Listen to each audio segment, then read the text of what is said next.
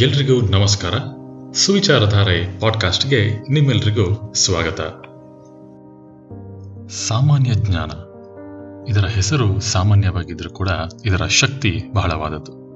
ಎಷ್ಟೋ ಸಲ ಬಹಳಷ್ಟು ಕ್ಲಿಷ್ಟಕರವಾದ ಸಮಸ್ಯೆಗಳನ್ನು ನಮ್ಮ ಸಾಮಾನ್ಯ ಜ್ಞಾನ ಬಳಸಿ ನಾವು ಪರಿಹರಿಸಿಕೊಳ್ಬೋದು. ಇದಕ್ಕೆ ಪೂರಕವಾಗಿರುವಂತಹ ಒಂದು ಕಥೆಯನ್ನ ಕೇಳೋಣ. ಒಂದೂರಲ್ಲಿ ಒಬ್ಬ ರಾಜ ಇರ್ತಾನೆ. ರಾಜ ಅಂದ ಮೇಲೆ ವಿಶಾಲವಾದ ರಾಜ್ಯ, ಅರಮನೆ ಎಲ್ಲ ಇರುತ್ತೆ. ಆದರೆ ಆತನಿಗೆ ಮಕ್ಕಳಿರೋದಿಲ್ಲ. ತನ್ನ ಉತ್ತರಾಧಿಕಾರಿ ಯಾರು ಎಂಬ ಚಿಂತೆಯಲ್ಲಿ ರಾಜ ದಿನ ಕಳೀತಾ ಇರ್ತಾನೆ. ಹೀಗಿರಬೇಕಾದ್ರೆ ಒಂದಿನ ಉತ್ತರಾಧಿಕಾರಿಯನ್ನ ಹುಡುಕೋಕಂತ ಹೇಳಿ ಆತ ಪ್ರಕಟಣೆಯನ್ನ ಹೊರಡಿಸ್ತಾನೆ. ಅದರಂತೆ ತನ್ನ ಅರಮನೆಯ ಹೊರಭಾಗದಲ್ಲಿ ಇನ್ನೊಂದು ವಿಶಾಲವಾದ ಅರಮನೆಯನ್ನ ಕಟ್ಟಿ ಅದರ ಬಾಗಿಲಿನಲ್ಲಿ ಒಂದು ಒಗಟನ್ನು ಚಿತ್ರಿಸ್ತಾನೆ. ಹಾಗೂ ಆ ಒಗಟನ್ನ ಬಿಡಿಸಿದವರಿಗೆ ಆ ಅರಮನೆಯನ್ನ ಉಡುಗೊರೆಯಾಗಿ ಕೊಟ್ಟು ತನ್ನ ರಾಜ್ಯದ ಉತ್ತರಾಧಿಕಾರಿಯನ್ನಾಗಿ ನೇಮಿಸ್ತೇನೆ ಅಂತ ರಾಜ ಪ್ರಕಟಣೆ ಹೊರಡಿಸ್ತಾನೆ. ಈ ಪ್ರಕಟಣೆ ಕೇಳಿದ ರಾಜ್ಯದ ಯುವಕರು ಒಬ್ಬೊಬ್ಬರಾಗಿ ಬಂದು ಆ ಒಗಟನ್ನ ಬಿಡಿಸ್ಲಿಕ್ಕೆ ತೊಡಗ್ತಾರೆ.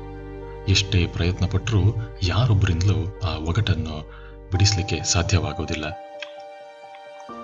ಇದನ್ನು ನೋಡಿದ ರಾಜ ಪಕ್ಕದ ರಾಜ್ಯದಿಂದಲೂ ಯುವಕರನ್ನ ಆಹ್ವಾನಿಸ್ತಾನೆ.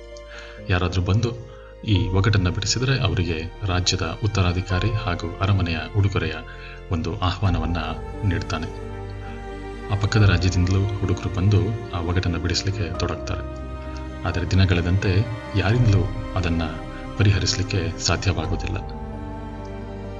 ಕೊನೆಯದಾಗಿ ಮೂರು ಜನ ಆ ಸರದಿಯಲ್ಲಿ ಉಳಿತಾರೆ. ಇಬ್ಬರು ಯುವಕರು ಹಾಗೂ ಕೊನೆಯಲ್ಲಿ ಓರ್ವ ಹುಡುಗ. ಆ ಹುಡುಗ ಒಂದು ಮೂಲೆಯಲ್ಲಿ ನಿಂತು ಎಲ್ಲವನ್ನು ಗಮನಿಸ್ತಾ ಇರ್ತಾನೆ. ಆ ಇಬ್ಬರು ಯುವಕರು ದಿನಪೂರ್ತಿ ಒಗಟನ್ನ ಬಿಡಿಸುವ ಪ್ರಯತ್ನವನ್ನ ಮಾಡಿ ಸೋಲ್ತಾರೆ. ಕೊನೆಗೆ ಆ ಹುಡುಗನನ್ನ ಆಹ್ವಾನಿಸ್ತಾರೆ.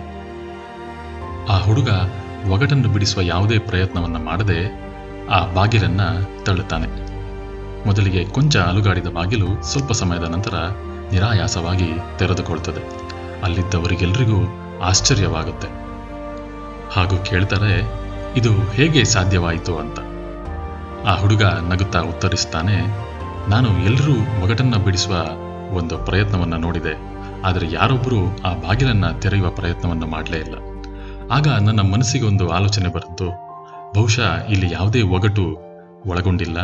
ಬದಲಾಗಿ ಹಾಗೆ ಬಾಗಿಲನ್ನು ತೆರೆದರೆ ಈ ಅರಮನೆಯ ಬಾಗಿಲು ತೆರ್ಕೊಳ್ಬೋದು ಅನ್ನೋ ಪ್ರಯತ್ನದಿಂದ ನಾನು ಈ ರೀತಿ ಮಾಡಿದೆ ಅಂತ ಹೇಳ್ತಾನೆ.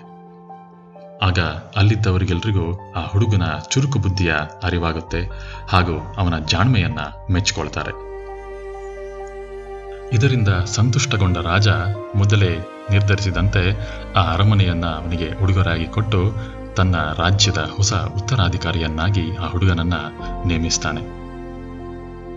ಬಹುತೇಕ ಸಂದರ್ಭಗಳಲ್ಲಿ ನಾವು ಕೂಡ ಯಾವುದಾದರೊಂದು ಸಮಸ್ಯೆಯ ಪರಿಹಾರ ಸಿಕ್ಕದೇ ಇದ್ದಾಗ ಅದನ್ನ ಪರಿಹರಿಸುವ ಭರದಲ್ಲಿ ಆ ಸಮಸ್ಯೆಯನ್ನ ಇನ್ನಷ್ಟು ಗೋಜಲು ಗೋಜಲಾಗಿಸ್ತೇವೆ ಆಗ ಸಮಚಿತ್ತದಿಂದ ಕುಳಿತು ಯೋಚಿಸಿದರೆ ಸುಲಭವಾಗಿ ಅದಕ್ಕೆ ಪರಿಹಾರ ಸಿಗುತ್ತೆ. ನಿಮಗೆ ಈ ಪಾಡ್ಕಾಸ್ಟ್ ಇಷ್ಟ ಆಗಿದ್ದಲ್ಲಿ ಇದನ್ನು ಲೈಕ್ ಮಾಡಿ, ಕಮೆಂಟ್ ಮಾಡಿ ಹಾಗೂ ನಿಮ್ಮ ಸ್ನೇಹಿತರೊಂದಿಗೆ ಇದನ್ನು ಹಂಚಿಕೊಳ್ಳಿ ಹಾಗೂ ನನ್ನ ಪಾಡ್ಕಾಸ್ಟನ್ನು ಫಾಲೋ ಮಾಡಿ. ಧನ್ಯವಾದಗಳು.